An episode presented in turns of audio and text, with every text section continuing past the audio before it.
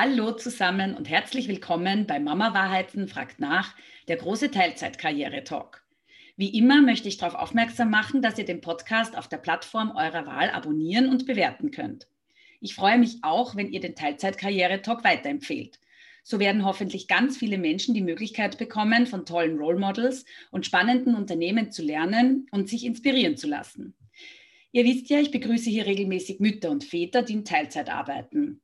Aber ich möchte euch außerdem Unternehmen vorstellen, die flexible Arbeits- und Arbeitszeitmodelle in der Praxis leben und so Vereinbarkeit von Beruf und Familie für ihre Mitarbeiter ermöglichen. Heute begrüße ich dazu Monika Sternadova bei mir, die als Vertreterin des Erste Women's Hub erzählen wird, wie es ihr als langjährige Mitarbeiterin der Erste Bank selbst als Mutter dort ergangen ist und wie sie zum firmeneigenen Frauennetzwerk, dem Women's Hub, gekommen ist. Monika ist heute Teamlead Job Grading bei der Erste Group, Diversity Managerin und Chairperson des Erste Women's Hub.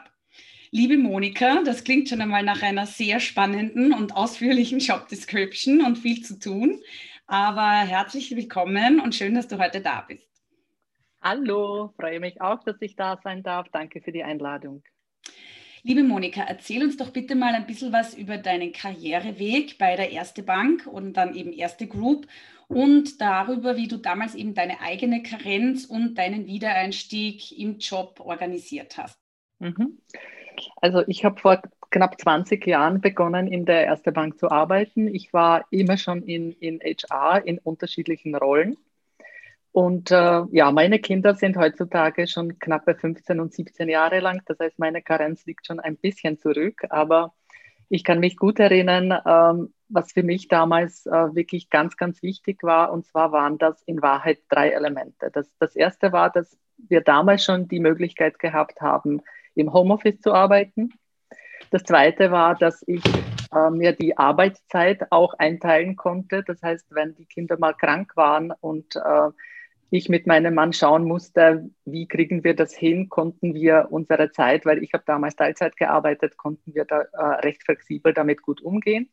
Und das Dritte habe ich jetzt gerade erwähnt, war die Flexibilität auch von meinem Mann. Ja, weil das, ähm, das ist immer so das Thema. Man legt die Kinder am Abend ins Bett, es ist alles in Ordnung und in der Nacht geht es los mit Fieber, mit Brechen oder was, was auch immer.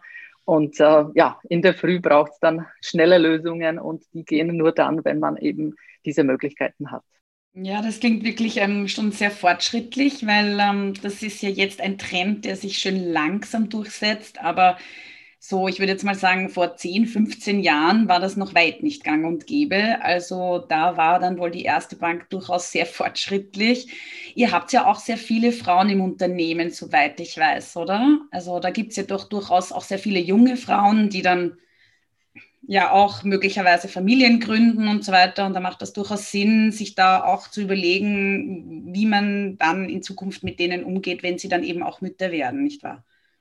Selbstverständlich, ja. Also in der Erste Bank Österreich haben wir knappe 60 Prozent weibliche Population. In der Holding sind das immerhin 50 Prozent. Das heißt, in Summe jetzt mehr als die Hälfte äh, unserer Mitarbeiterinnen und Mitarbeiter sind Frauen.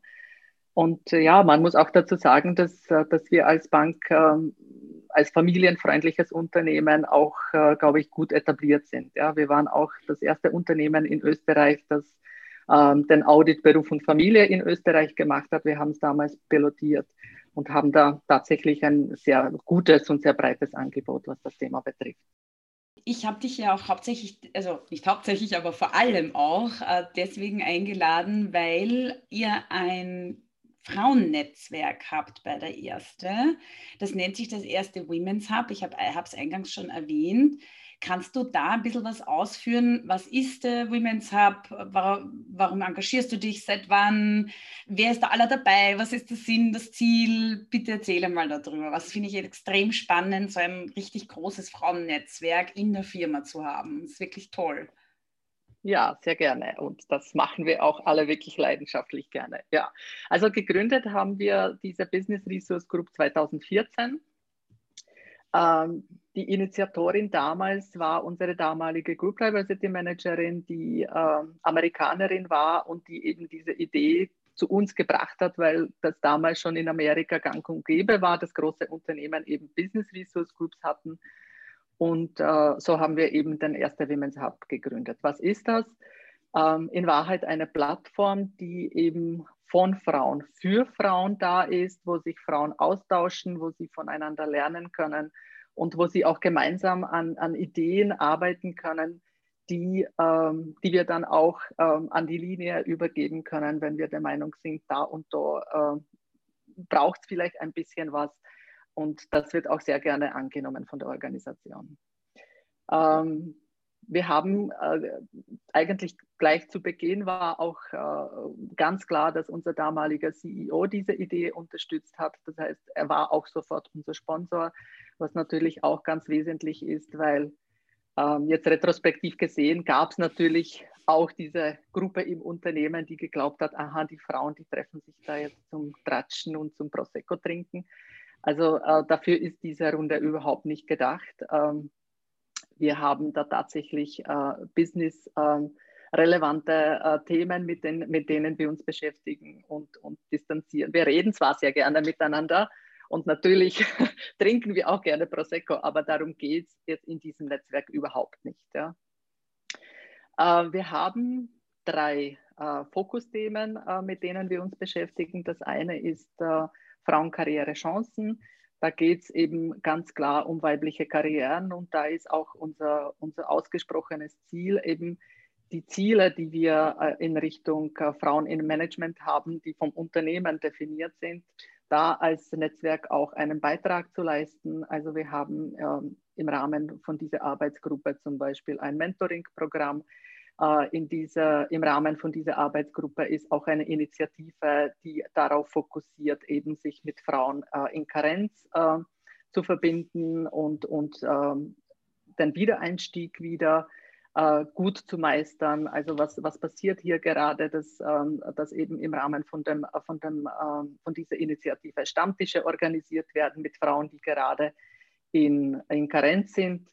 Ähm, diese Initiative organisiert auch Workshops für den Wiedereinstieg, also wo, wo man dann äh, ein bisschen so die Möglichkeit hat, äh, sich zu orientieren und, und äh, sich auch auszutauschen mit anderen Frauen, ähm, was funktioniert gut und äh, worauf kann man fokussieren und wie kann das alles gut gelingen. Ähm, mich hätte nur kurz interessiert, ähm, trefft ihr euch da eigentlich regelmäßig? Gibt es da Untergruppen, ähm, dass du sagst, ich meine, das sind ja sehr viele ähm, Teilbereiche. Und jetzt sagst du, sind noch einmal zu jedem Thema nochmal recht große Unterthemen. Wie, also wenn du das dritte Thema dann erwähnt hast, vielleicht ähm, würde ich gerne noch wissen, wie ihr das unterstrukturiert habt, weil das klingt für mich riesig. Wie das strukturell aufgestellt ist. Gut, dann bleibe ich jetzt einmal auf der, auf der Gruppe der, der, der großen Themen. Also Frauenkarriere, Chancen, Frauen in der IT und Frauen und Finanzen. Das sind die drei großen Themen. Und unterhalb von diesen großen Themen gibt es dann eben einzelne Initiativen, weil es ist, wie du gesagt hast, es sind, jedes Thema per se ist ein Riesenthema und äh, man muss auch, es muss einfach auch klar sein, dass, äh, dass alle Frauen, die sich hier engagieren, das natürlich on top zu ihren Jobs machen. Ja? Das heißt, wir versuchen, das wirklich äh, auf relativ kleine ist jetzt übertrieben, aber auf, auf möglichst kleine Themen äh, runterzubrechen, wo es dann verantwortliche Personen gibt, die, die dann äh, diese Initiativen steuern. Ja, und wir haben ein, ein, ein Steering und in diesem Steering sind eben äh, Leiterinnen beziehungsweise Personen, die diese äh, Themen vorantreiben. Wir treffen uns auch monatlich, wo eben uns, wo wir uns gegenseitig austauschen, wo passiert gerade was, was ist jetzt einmal der Plan, was sind die nächsten Schritte, damit wir das alles gut koordinieren. Ja, weil wir haben mittlerweile wirklich sehr viele Frauen in unserem Netzwerk, was ganz toll ist. Ähm, und äh, ja, da braucht es natürlich auch eine gute Organisation. Wer organisiert das dann? Also du sagst Steerings, das heißt, gibt es dann pro Thema, pro ähm, Initiative ein Steering Committee, die halt besonders auf IT, auf Finanzen und auf äh, Wiedereinstieg fokussiert sind und die organisieren sich dann hin und wieder mal im Dach untereinander. Ist das so ungefähr richtig? Also im Steering, äh, also beziehungsweise so sage ich, was wir aus der Vergangenheit gelernt haben, weil wir haben das Netzwerk schon eine Zeit lang, in der Vergangenheit hatten wir immer eine verantwortliche Person pro Thema. Das haben wir gesehen, dass das nicht so immer ganz einfach ist. Also sind wir in, in, in Richtung quasi Jobsharing ähm, übergangen. Das heißt, es gibt jeweils zwei verantwortliche äh, Personen, Frauen für ein Thema. Also eben, wenn ich sage wie Mentoring, dann gibt es hier zwei Kolleginnen, die das Ganze managen, koordinieren, umsetzen mit allem drum und dran. Ja. Es gibt wieder zwei Kolleginnen für, der, für die Initiative Women's Success with Family. Und äh, diese Leiterinnen, die sitzen dann alle in dem, in dem Steering. Das heißt, in unserem Steering sind wir mittlerweile 15, 16 Personen, weil wir eben so viele Themen haben.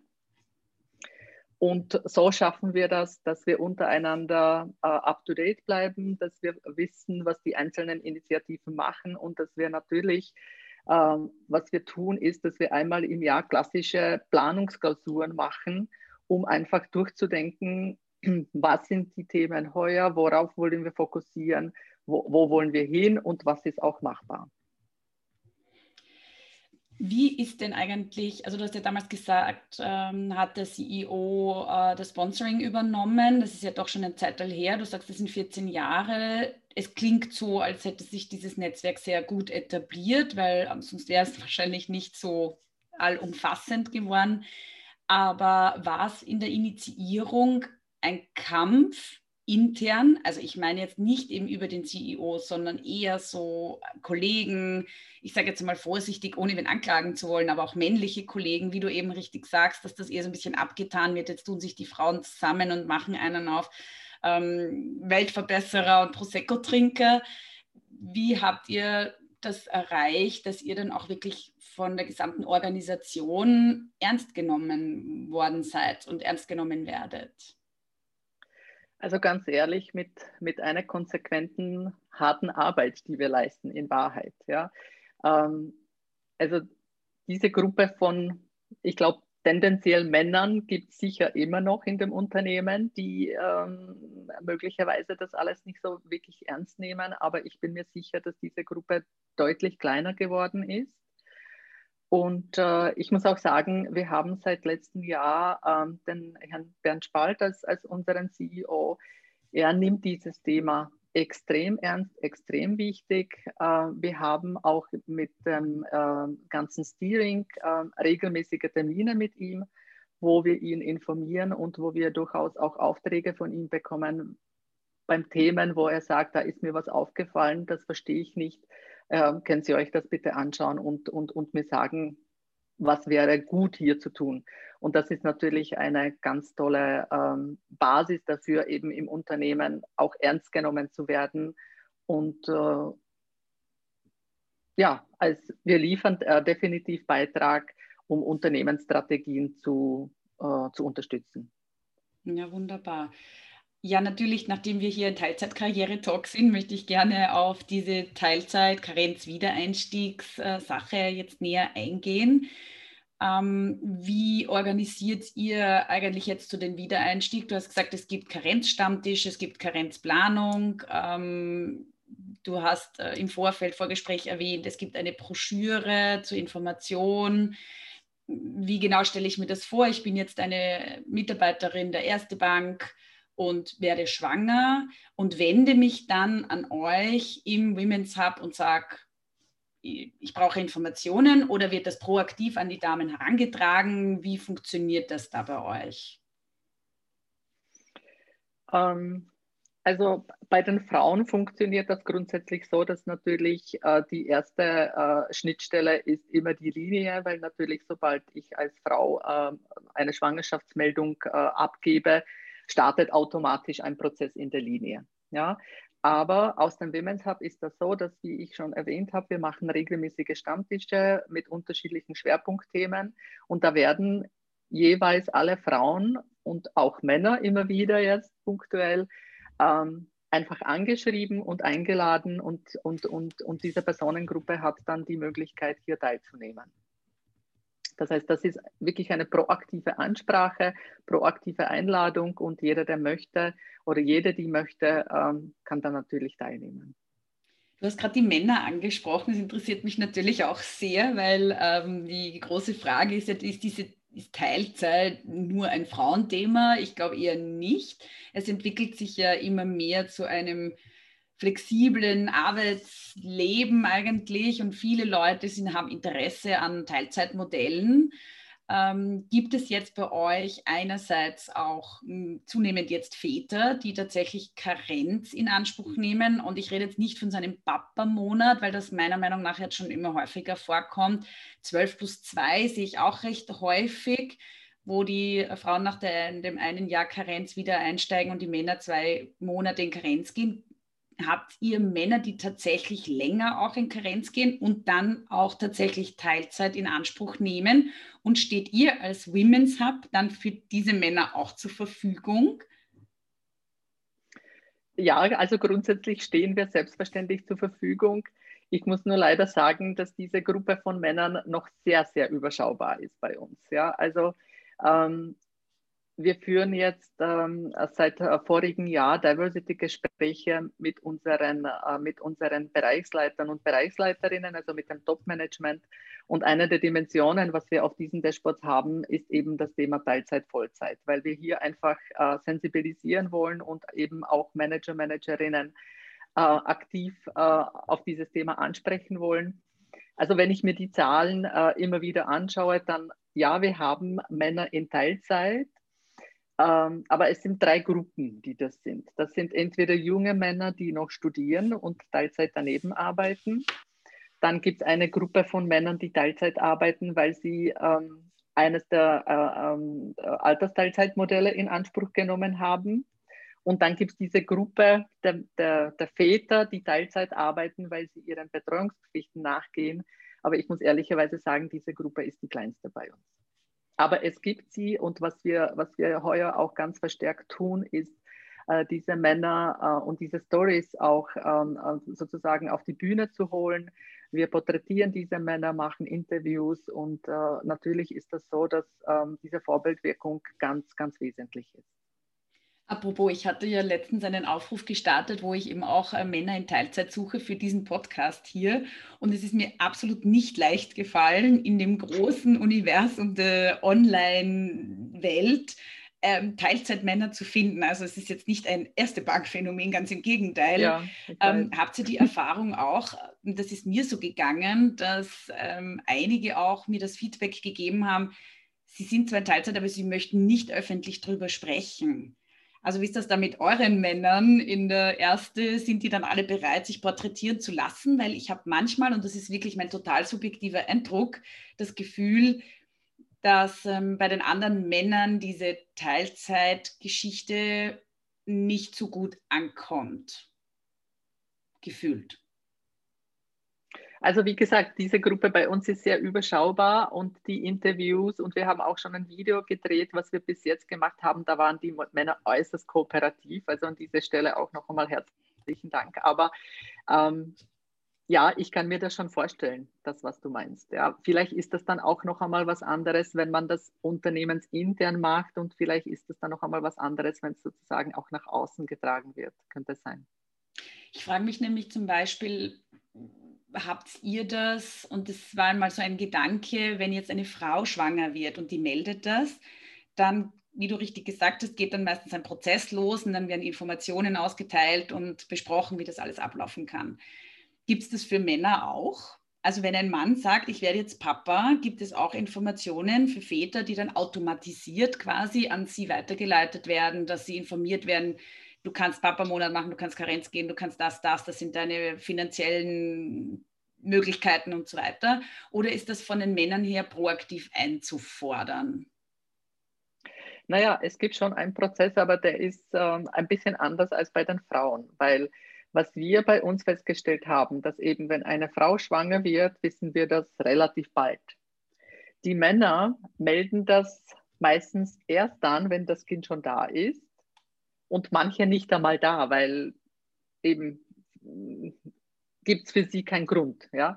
deshalb haben wir uns damals überlegt, dass wir das ein bisschen anders gestalten müssen und wir haben einen Gesprächsleitfaden ähm, vorbereitet und äh, dieses stellen wir den Führungskräften zur Verfügung, ja, weil, wir, weil wir einfach uns denken, ähm, dass hier natürlich diese Information viel früher ähm, ähm, aufpoppt bzw. zum Thema wird und dass das eben wichtig ist, dass Führungskräfte hier wissen, was, was gibt es, was haben wir, dass sie die Männer auch aktiv ansprechen und dass sie sozusagen auch das Okay dazu geben in Richtung, du kannst das gerne machen.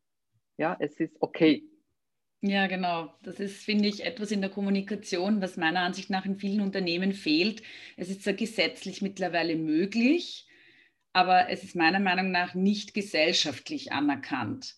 Also ich habe da so ein bisschen im, im Kopf, so ein bisschen ein Klischee von einem Ökopapa, der seinen Kinderwagen auf den Spielplatz schiebt und so weiter und dann andere Männer so drüber schmunzeln. Und ich glaube, diesem Klischee will ein Mann nicht gerne entsprechen. Und ähm, da wird dann auch wenig drüber gesprochen. Also ich merke es auch untereinander. Mann spricht relativ wenig über dieses. Sie erzählen zwar wohl, dass sie jetzt Väter werden und so weiter, aber beruflich hat das oft kaum Relevanz. Ja? Und da, mhm. glaube ich, ist noch einiges zu tun in Richtung ja, salonfähig machen, diese, mhm. diese Systeme, die auch angeboten werden, jetzt vom Staat, dass die eben auch wirklich genommen werden ja, und, und angenommen werden.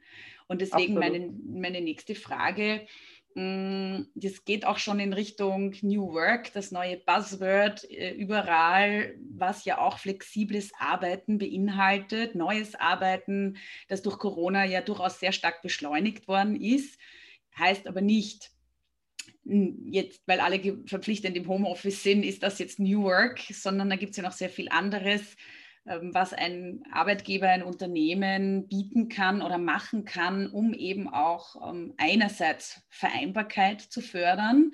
Und ihr seid ja auch zertifiziert, wie du vorher erwähnt hast, ähm, beim Verein Familie und Beruf.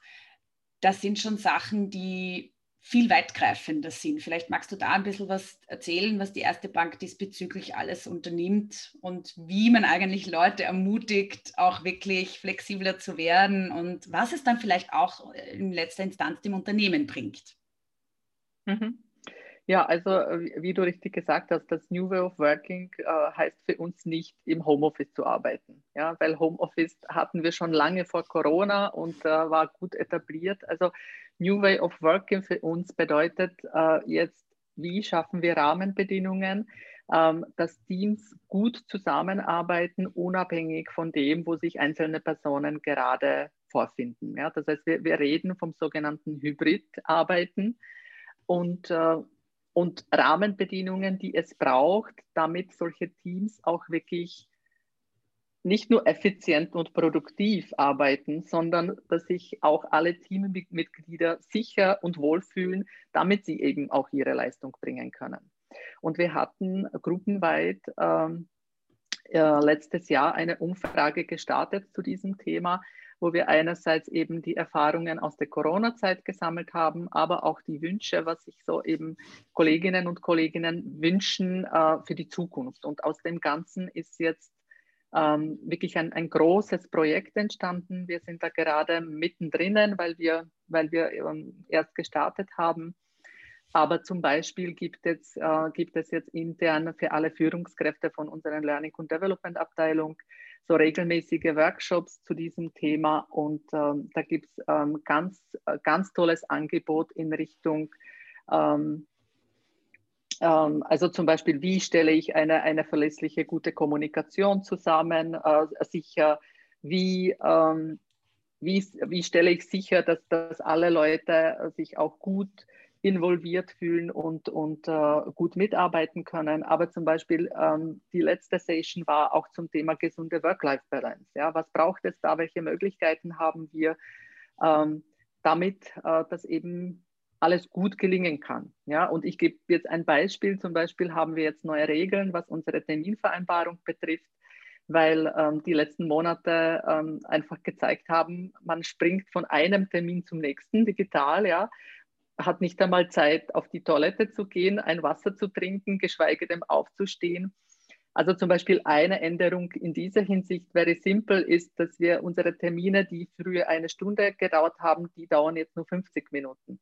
Und Termine, wo, wo es nur eine Halbstunde war, äh, dauern nur fünf Minuten, äh, 25 Minuten, sodass man da wirklich ein paar Minuten Zeit hat, um aufzustehen, eben Wasser zu holen, die Füße zu vertreten, bevor man dann wieder ins, ins nächste Meeting hineinsteigt.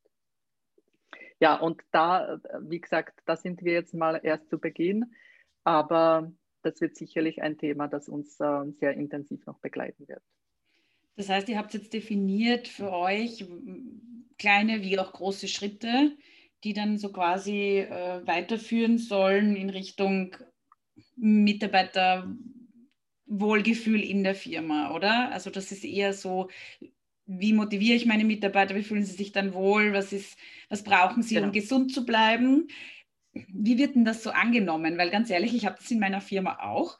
Ähm, einen, äh, so eine Voreinstellung in meinem Outlook-Kalender und jedes Mal, wenn ich einen Termin mhm. eingebe, sagt es mir, äh, möchtest du irgendwie gesund bleiben, dann ähm, schlage ich dir vor, hier dieses Meeting eben minus fünf oder minus zehn Minuten und ich ertappe mich dabei, das jedes Mal wegzuklicken und zu sagen, mir wurscht, ja ähm, ist natürlich jedermanns äh, eigene Verantwortlichkeit, klar, aber sprecht ihr dann mit den Mitarbeitern oder überlegt ihr euch, wie ihr das sicherstellt, dass sie auch Pausen machen und so weiter und nicht versehentlich jemand sozusagen im Homeoffice ins Burnout gerät, weil er einfach auf alle äh, Entspannungsmethoden, die er auch vorschlagt und proaktiv kommuniziert, verzichtet hat? Also wir sind da erst zu Beginn. Ähm, also mit vielen Erfahrungen kann ich leider noch nicht äh, zur Verfügung stehen, aber ähm, wir haben den Prozess jetzt einmal so aufgesetzt, dass eben alle Führungskräfte hier ähm, informiert, geschult werden und bekommen eben ähm, einfach Unterlagen äh, zur Verfügung gestellt, wo sie ähm, wirklich wertvolle Tipps und Tricks, Tricks, bekommen, wie sie mit diesen Themen gut umgehen können. Ja? Und das geht von Reflexionsfragen über oh mein Gott, äh, wie mache ich das? Dann kann man zum Beispiel ein Coaching in Anspruch nehmen, ja, oder es sind auch einfach so Inspirationskurzvideos, ja, äh, eben wie, wie kann ich diesen Druck irgendwie äh, gut standhalten, ohne dass ich, dass ich, dass ich dabei zugrunde gehe. Und ähm, das heißt, wir haben jetzt einmal auf der Ebene der Führungskräfte mit diesem Prozess gestartet. Ähm, es wird natürlich im nächsten Schritt dann auf die, auf die Mitarbeiterebene weitergehen. Aber wie gesagt, da kann ich äh, noch nicht berichten äh, aus, äh, aufgrund von Erfahrungen.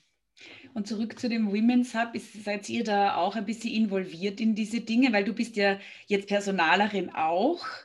Also mhm. hätte ich jetzt mit jemandem gesprochen, keine Ahnung, weiß ich aus welcher Abteilung, da fällt mir jetzt gerade spontan nichts ein, ähm, der hätte jetzt möglicherweise nicht so viel über diese neuen Strategien erzählen können, aber das betrifft doch sicher auch eben gerade diese Vereinbarkeitsgeschichten sehr stark, eben Flexibilität und ähm, neue Methoden, die man einführt, um eben auch Familien und jetzt auch im Hinblick auf Homeschooling. Und ich denke, du warst ja wahrscheinlich unmittelbar selbst betroffen mit deinen ähm, Teenager-Kindern, wie das genau. auch wirklich zu managen war und ist. Ja? Also diese ganze Krise hat ja wirklich ähm, für Familien einfach eine schwierige Situation hervorgerufen. Ist das auch was, wo ihr jetzt im Women's Hub wirklich drauf aufsetzt und sagt, wir wollen da jetzt mitarbeiten an diesen ganzen Weiterentwicklungen der Strukturen, die du jetzt im Absolut. Personalwesen ja. angehst? Genau, das ist, das ist eigentlich das ist unsere, unsere Hauptaufgabe, die ich da sehe, dass wir einfach mit Ideen kommen, dass wir diese Ideen im Rahmen vom Women's Hub mal pilotieren und ausprobieren. Und wenn wir sehen, das sind Maßnahmen, die gewünscht, gewollt sind und, und gebraucht werden, dann schauen wir, wie wir diese in, in die Linie bringen. Ja, und jetzt konkret zum Beispiel ähm, letztes Jahr, wie du gesagt hast, für, für Eltern speziell, also für mich, ich war auch betroffen, aber äh, meine Kinder mit 15 und 17, das ist natürlich eine komplett andere Situation, als wenn ich Volksschulkinder zu Hause habe. Und für diese, äh, für diese Eltern war das natürlich eine extrem, ähm, äh, ja, extrem schwere Zeit.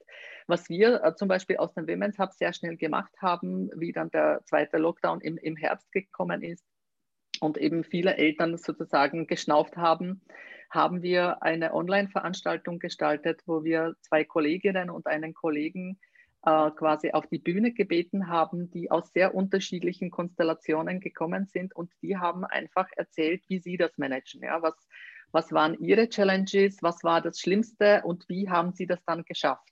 Also das ist sozusagen die, diese Ursprungsidee auch vom Women's Hub eben ähm, sehr niederschwellige Formate, sehr schnell einfach tun, einfach ähm, äh, diesen äh, Best Practice äh, Austausch ähm, stattfinden zu lassen, weil ähm, es, es gibt ganz viel da. Ja? Es geht immer nur darum, wie schaffe ich das, diese, diese Best Practices, die gut funktioniert haben, wie schaffe ich das, sie so zu verteilen, dass auch andere Menschen davon profitieren können. Ja, gut, das ist ja eigentlich auch der Sinn von diesem Podcast hier, weil ich mir denke, je mehr Beispiele man von irgendwelchen Role Models bekommt, desto mehr kann man sich einfach mitnehmen. Es ist ja nicht so, dass man sagt, wenn der das jetzt so und so macht, muss ich es eins zu eins abkopieren. Aber man kann sich einfach vielleicht irgendeine Idee holen oder, aha, der hat dieses Problem so gelöst, vielleicht denke ich mal um und probiere es auch einmal so aus. Ja?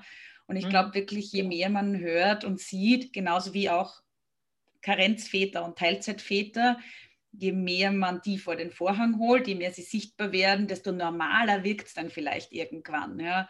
Und ich denke, das ist ein sehr wertvoller Beitrag, einfach auch zu sagen, hier so quasi gemeinsam sind wir stark oder geteiltes Leid ist zwischendurch auch mal halbes Leid im Zusammenhang mit dem Homeschooling. Ich glaube, wenn man sich dann gegenseitig mal ein bisschen anjammern kann, ist vielleicht auch schon ein bisschen geholfen, als man sitzt nur daheim in seinem Kämmerlein und äh, muss mit sich selbst zurechtkommen. Also ich glaube, da hier ist der Austausch und dieses Gemeinsame und wir müssen jetzt alle an einem Strang ziehen und gemeinsam da durch oder so. Ich glaube schon, dass es eine gewisse Motivation auch entwickelt ja, unter den Leuten und dass das sehr wichtig ist, dass man da auch als Arbeitgeber dem Rechnung trägt. Also das ist schon eine gute Initiative und das habt ihr dann virtuell abgewickelt.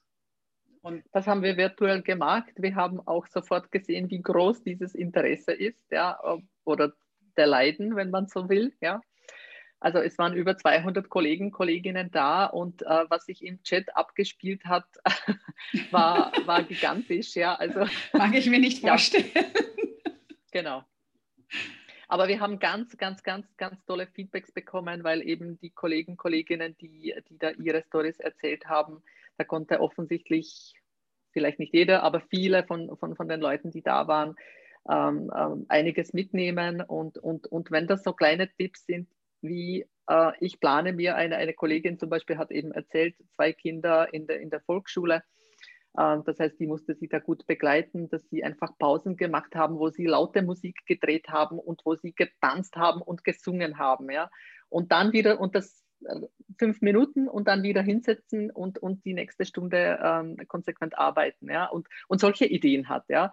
Das, manche haben es nicht und wenn sie das hören, sagen, oh, das ist aber cool, probiere ich aus. Und wir haben dann auch tatsächlich die Rückmeldungen bekommen, ich tanze schon mit meinen Kindern, ist es super. Das heißt, ihr habt dann auch ähm, so eine Feedback oder sagen wir eine Anlaufstelle, wo wirklich dann auch das Feedback reinkommt, wo das verarbeitet wird und dann auch vielleicht wieder zurückkommt an die Leute.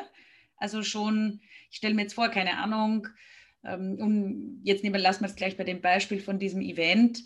Die Leute melden positives Feedback zurück, eben, und jemand sagt, ja, ich habe jetzt das mit der Musik ausprobiert.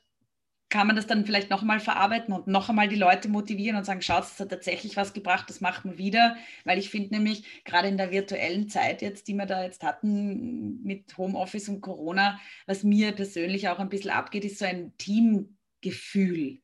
Ich finde, die Arbeit mhm. funktioniert ja eh sehr gut. Besser, als ich es je gedacht hätte, muss ich ehrlich sagen. Aber mir wird zunehmend, das kommt mir das Teamgefühl abhanden. Ja?